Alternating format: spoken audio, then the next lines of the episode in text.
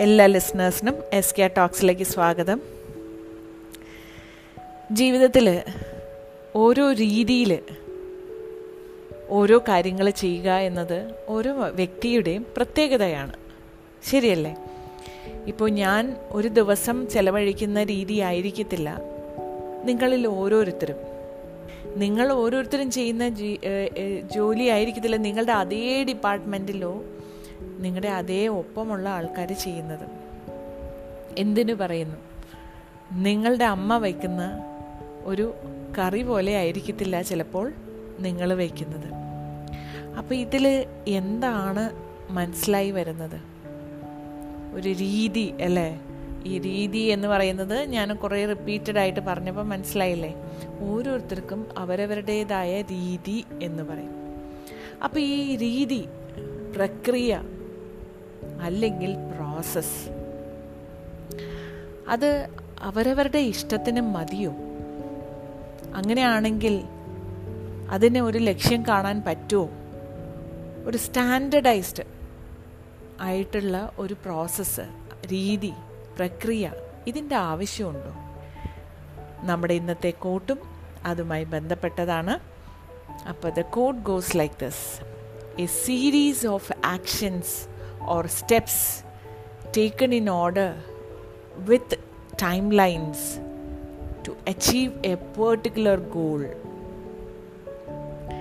ഇതിന്റെ അകത്ത് നമ്മൾ കഴിഞ്ഞ രണ്ട് എപ്പിസോഡിൽ പറഞ്ഞ കാര്യങ്ങളിൽ ഒന്ന് കോർത്തിണക്കിയ ഒരു സംഭവമാണ് ഇന്നത്തെ കൂട്ട് അല്ലേ അതായത് സീരീസ് ഓഫ് ആക്ഷൻസ് അല്ലേ നമ്മളൊരു ലക്ഷ്യത്തിലേക്ക് എത്തണമെങ്കിൽ നമുക്ക് കുറ കുറേ അധികം കാര്യങ്ങൾ ചെയ്താലാണ് ലക്ഷ്യത്തിലേക്ക് എഴുതുന്നത് എന്നാൽ ആ ലക്ഷ്യത്തിലേക്ക് എത്തേണ്ട കാര്യങ്ങൾക്ക് ഒരു ഓർഡർ ഉണ്ടാവണം അല്ലേ? ചിട്ട. ചിട്ടയോടെ സമയബന്ധിതമായിട്ട് വേണം ചെയ്യാൻ. അപ്പോഴല്ലേ ലക്ഷ്യത്തിലേക്ക് എത്തുള്ളൂ. അപ്പോൾ മനസ്സിലായല്ലോ കഴിഞ്ഞ ഞാൻ രണ്ട് എപ്പിസോഡിൽ ഞാൻ പറയില്ലേ കുറച്ച് കാര്യങ്ങൾ ഗോൾ എത്തണമെങ്കിൽ ചില കാര്യങ്ങൾ നമുക്ക് വേണം എന്ന് പറഞ്ഞില്ലേ? അതിൽ കഴിഞ്ഞ ദിവസം നമ്മൾ പറഞ്ഞു പ്രയോറിറ്റൈസേഷനെ കുറിച്ച് അതിന്റെ ടൈം ലൈൻസ് ഫിക്സ് ചെയ്യുന്നതിനെക്കുറിച്ചും ഒക്കെ സംസാരിച്ചു അല്ലേ? അതേപോലെ തന്നെ നമുക്കുള്ള ആ കാര്യങ്ങളെ ചെയ്യാനുള്ള കാര്യങ്ങളെ ഒരു നല്ല ചിട്ടയോടെ അറേഞ്ച് ചെയ്തിട്ട് ടൈം കൊടുത്തെങ്കിലേ അതിന് കാര്യം ഉണ്ടാവുള്ളൂ. ശരിയല്ലേ? ഞാനൊരു എക്സാമ്പിൾ പറയട്ടെ. വളരെ സിമ്പിളായിട്ടൊരു എക്സാമ്പിൾ ശരിക്കും സാമ്പാർ വയ്ക്കാനായിട്ടേ രണ്ട് രീതിയുണ്ട്. ഞാൻ വളരെ കാടമായിട്ടുള്ള സാമ്പാർ വയ്ക്കൽ ഞാൻ ഒരിക്കൽ കണ്ടിരുന്നു. കാടമായിട്ടെന്ന് പറയുമ്പോഴത്തേക്കും ഞാൻ പറഞ്ഞത് നമ്മുടെയൊക്കെ അമ്മമാർ വയ്ക്കുന്ന രീതിയിൽ നിന്ന് വ്യത്യാസമായതുകൊണ്ടാണ് ഞാൻ കാടമായ രീതി എന്ന് പറഞ്ഞത് കേട്ടോ. ഈ ആ സാമ്പാർ വയ്ക്കലിൽ പരിപ്പും ബാക്കിയുള്ള കഷ്ണങ്ങളും പുളിയും ഒക്കെ കൂടി ഇട്ടിട്ട് വിസിലടിക്കുകയാണ് അപ്പം അതിന്റെ അകത്ത് ഉരുളക്കിഴങ്ങ് ഉണ്ടാവും കായ ഉണ്ടാവാം ചേന ഉണ്ടാവാം തക്കാളി വെണ്ടയ്ക്ക ഇതൊക്കെ ഉണ്ടാവാം. അപ്പോൾ ഇത് പടപടയെന്ന് പറഞ്ഞോട്ട് അങ്ങ് വിസിലടിപ്പിച്ച് സാമ്പാർ റെഡി. എന്നാൽ ഞാനിത് പറയുമ്പോൾ ഇങ്ങനെ സാമ്പാർ ഉണ്ടാക്കുമോ എന്ന് നിങ്ങൾ ചിലപ്പോൾ ചിന്തിച്ചേക്കാലേ അങ്ങനെയും സാമ്പാർ ഉണ്ടാക്കാം. പക്ഷേ നമ്മൾ കണ്ടു വന്ന് നിങ്ങൾ ആരെങ്കിലുമൊക്കെ കുക്ക് എനിക്ക് തോന്നണു ഒരുവിധം എല്ലാവരും കുക്ക് ചെയ്യുന്ന ആൾക്കാരായിരിക്കണം അല്ലേ? ലോക്ക്ഡൗൺ ഒക്കെ വന്നപ്പം ജെൻഡർ വ്യത്യാസമില്ലാതെ എല്ലാവരും കുക്ക് ചെയ്യാൻ തുടങ്ങി. ഒന്നുമില്ലെങ്കിലും നിങ്ങൾ നിങ്ങളുടെ അമ്മയെ കുക്ക് ചെയ്ത് കണ്ടിട്ടുണ്ടാവും അല്ലേ? സാമ്പാർ വയ്ക്കുമ്പോൾ എപ്പോഴും എന്താ? പരിപ്പ് വെച്ച് പരിപ്പ് വെന്ത് പരിപ്പ് ഉടച്ച് പിന്നെ ചില ആൾക്കാർ തക്കാളിയും വെണ്ടയ്ക്കും വേറെ വാട്ടും കാരണം അതിന് അധികം വേവില്ലാത്തതുകൊണ്ട് ഉടഞ്ഞു പോകാതിരിക്കാൻ വേണ്ടിയിട്ട്. ബാക്കിയുള്ള കഷ്ണങ്ങൾ വേവിച്ച് ഇതെല്ലാം കൂടെ മിക്സ് ചെയ്ത് പൊടികളെല്ലാം ചേർത്ത് അതിന് ശേഷമാണ് പുളി പിഴിഞ്ഞൊഴിക്കുന്നത്. ഏറ്റവും ലാസ്റ്റ് കടുക് വറുത്ത് ഉള്ളി വറുത്ത് ചേർക്കുകയാണ് ചെയ്യുന്നത്. അപ്പം ഇത് ഇങ്ങനെ ചെയ്യുമ്പോൾ ആ സാമ്പാർ കാണാൻ ഭയങ്കര ഭംഗിയാണ്. അല്ലേ? കാരണം എല്ലാ കഷ്ണം ഇപ്പോൾ ഉരുളക്കിഴങ്ങാണ് ഉരുളക്കിഴങ്ങിന്റെ വേവ് എല്ലാമാണ് കിടക്കുന്നത് തക്കാളിയും വെണ്ടയ്ക്കാണ് ഉടയത്തില്ല തക്കാളിയും വെണ്ടയ്ക്കായിട്ട് തന്നെ കാണും.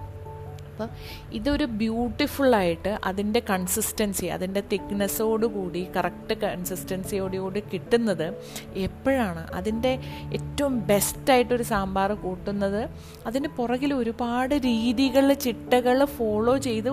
ഒന്നൊന്നിന് കഴിഞ്ഞ് വന്നതിന് ശേഷമാണ് ആ ഒരു ഫൈനൽ പ്രോഡക്റ്റ് കിട്ടിയിട്ടുള്ളത് ശരിയല്ലേ? ഞാൻ ഇത്രയും എക്സ്പ്ലെയിൻ ചെയ്ത ചെയ്തതിന്റെ കാര്യം എന്നാന്ന് വെച്ചാൽ ഈ രണ്ട് സാമ്പാറും സാമ്പാർ തന്നെയാണ്. സാമ്പാറിന്റെ ടേസ്റ്റ് ഉണ്ടാവും.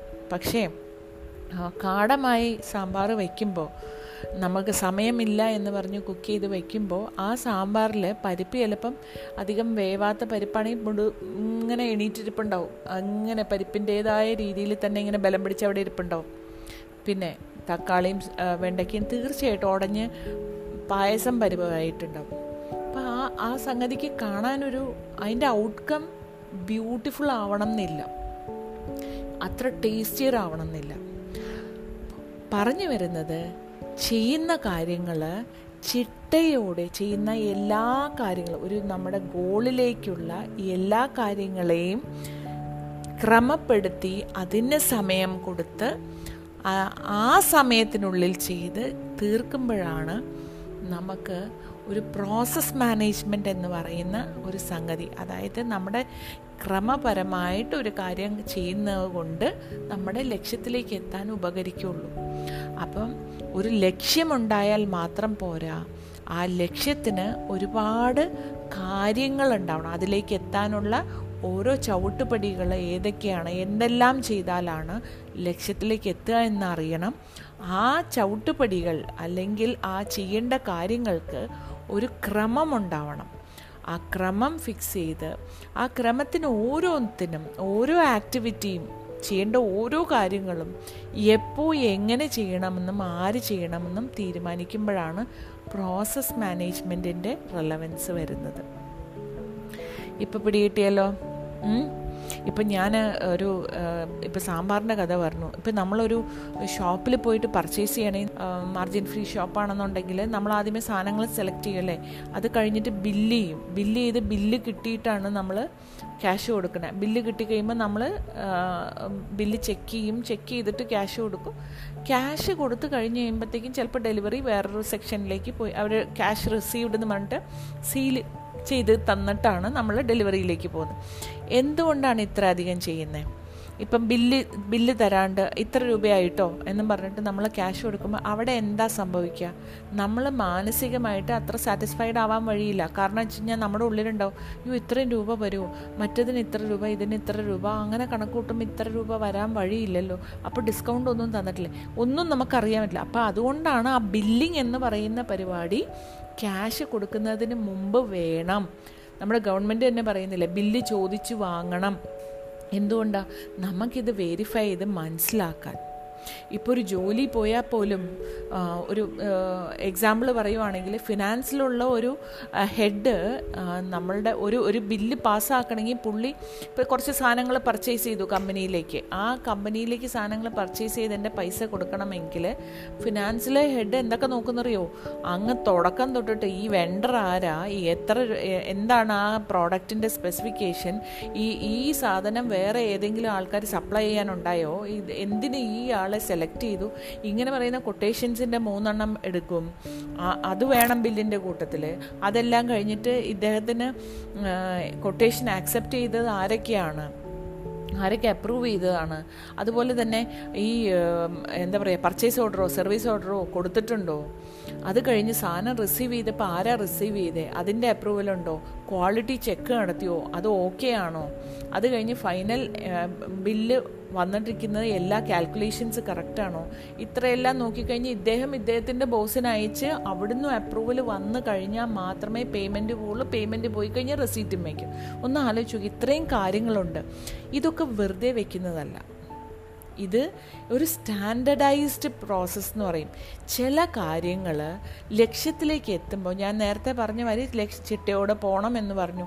അതിന് വ്യക്തമായ ഒരു വഴി ചൂസ് ചെയ്യുന്നതാണ് ഏറ്റവും ബുദ്ധി. ഒരേപോലെ റിപ്പീറ്റഡ് ആയിട്ടുള്ള ചില കാര്യങ്ങൾ വരുവാണെങ്കിൽ അതിനൊരു സ്റ്റാൻഡർഡൈസ്ഡ് ആയിട്ടുള്ള ഒരു രീതി അഡോപ്റ്റ് ചെയ്യുന്നതാണ് ഏറ്റവും നല്ലത്. അപ്പോഴേ സക്സസ്സിന് കുറച്ചും കൂടെ ക്ലാരിറ്റി ഉണ്ടാവുള്ളൂ. മനസ്സിലായല്ലോ? അപ്പോൾ ഇനി ഒരു കാര്യം എന്താണ് എന്തിനാണ് നമ്മൾക്ക് ശരിക്കും പറഞ്ഞ ഈ പ്രോസസ് മാനേജ്മെന്റ് എന്നുള്ളൊരു ചോദ്യമല്ലേ വരുന്നേ? മനസ്സിലാക്കുക. നമ്മൾക്ക് നമ്മളെ കുറേ കാര്യങ്ങൾ ചെയ്തു കൂട്ടുന്നു. നമുക്ക് നാളെയിലേക്ക് ഒരു ലക്ഷ്യമുണ്ട്. ആ ലക്ഷ്യത്തിലേക്ക് എത്താനുള്ള കാര്യങ്ങൾ സമയബന്ധിതമായി നമ്മൾ ചെയ്യുന്നുണ്ട്. ആൻഡ് ആ, ഓരോ കാര്യങ്ങൾക്കും ഒരു ചിട്ടയുണ്ട് ക്രമമുണ്ട് ഇല്ലേ? അപ്പോൾ ഇങ്ങനെ ചെയ്യുമ്പോൾ എന്താണെന്ന് വെച്ചാൽ ഗുണം? നമുക്ക് ഇതിന്റെ ഇടയിൽ എന്തെങ്കിലും ഗ്യാപ്പ് ഉണ്ടെങ്കിൽ അത് പെട്ടെന്ന് കണ്ടുപിടിക്കാൻ പറ്റും. അത് മാത്രമല്ല നമുക്ക് ഇങ്ങനെ ക്രമപ്പെടുത്തുമ്പോൾ അപ്പം തന്നെ നമ്മുടെ ഈ വിഷൻ അല്ലെങ്കിൽ നമ്മുടെ ഗോൾ നമുക്ക് ക്ലിയറായിട്ട് മനസ്സിൽ തെളിഞ്ഞു വരും. ഇല്ലേ? നമ്മൾ കഴിഞ്ഞ ദിവസം വീട് പണിയുന്നതിനെ കുറിച്ചൊക്കെ സംസാരിച്ചില്ലേ? ഇപ്പം നമ്മൾ ഓരോന്ന് ആദ്യമേ നമുക്ക് സ്ഥലം മേടിക്കണം. സ്ഥലം മേടിച്ച് കഴിഞ്ഞിട്ട് നല്ലൊരു കോൺട്രാക്ടറെ കണ്ടുപിടിക്കണം. അതിന്റെ ആർക്കിടെക്റ്റിനെ കണ്ടുപിടിക്കണം. അത് ഡിസൈൻ എങ്ങനെയാണെന്ന് നോക്കണം. അത് കഴിഞ്ഞ് കുറച്ച് റെഫറൻസ് എടുത്ത് കോൺട്രാക്ട് നോക്കണം കുറച്ച് ഡെമോ സ്ഥലങ്ങൾ പോയി വീടുകൾ പോയി കാണണം. അത് കഴിഞ്ഞിട്ട് ഫൈനലൈസ് ചെയ്ത് കഴിഞ്ഞാൽ ബേസ്മെന്റ് കെട്ടണം. ബേസ്മെന്റ് കഴിഞ്ഞിട്ട് പിന്നെ ലിൻഡൽ അങ്ങനെ മുകളിലേക്ക് വാർക്കൽ ഇലക്ട്രിക്കൽ പൈപ്പിംഗ് ഫിറ്റിങ്സ് ഫ്ലോറിങ് തേപ്പ് ഫർണിഷിങ് നോക്ക് ഞാനിത് പറയുമ്പോൾ തന്നെ നിങ്ങളുടെ മനസ്സിലൊരു വീട് കെട്ടി കെട്ടി കെട്ടി കെട്ടി വരികയല്ലേ ചെയ്യണേ? അപ്പോൾ ഇതിനൊരു ഗുണം എന്താണെന്ന് വെച്ചാൽ നമുക്ക് ഇത് കറക്റ്റായിട്ട് ടൈം ലൈൻ അനുസരിച്ച് ചെയ്യുമ്പോൾ നമ്മുടെ മനസ്സിൽ ക്ലിയറായിട്ട് നമുക്ക് നാളെ നമ്മുടെ വീട് വരുമ്പോൾ എങ്ങനെ ഇരിക്കും എന്നുള്ളൊരു ഐഡിയ കിട്ടും. ഇതുപോലെ തന്നെയാണ് നമ്മൾ ഓരോ കാര്യങ്ങൾ ചെയ്യുമ്പോഴും. അപ്പം തന്നെ നമുക്ക് എന്തെങ്കിലും ഇമ്പ്രൂവ്മെന്റ് ഏരിയ വരുവാണെങ്കിൽ നമുക്ക് തീർച്ചയായിട്ടും മനസ്സിലാവും. ഇത് നമ്മൾ ഉദ്ദേശിച്ച പോലെ അല്ല പോണത്. ഇത് മാറ്റി ചെയ്യണം.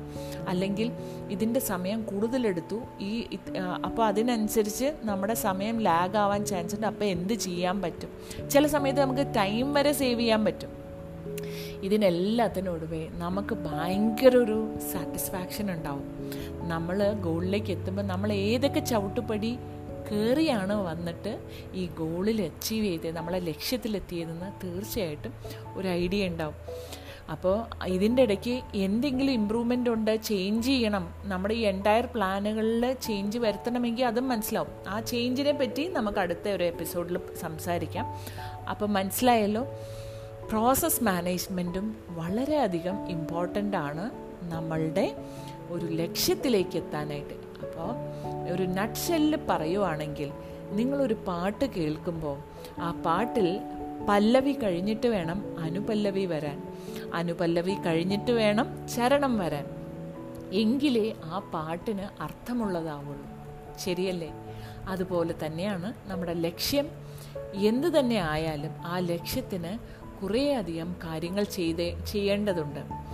ചെയ്യേണ്ട കാര്യങ്ങൾക്ക് ഒരു ചിട്ടയോടുകൂടിയുള്ള സമയബന്ധിതമായ കാര്യങ്ങൾ വേണം. എങ്കിലേ അതിനൊരു ലക്ഷ്യപ്രാപ്തിയിലേക്ക് എത്തിക്കാൻ സാധിക്കുകയുള്ളൂ. അപ്പോൾ അടുത്ത എപ്പിസോഡിൽ കാണാം. എന്തെങ്കിലും ക്ലാരിഫിക്കേഷൻസോ ഡൗട്ട്സോ ഉണ്ടെങ്കിൽ തീർച്ചയായിട്ടും എനിക്ക് എഴുതണം. S K R talks twenty twenty one at Gmail dot com thank you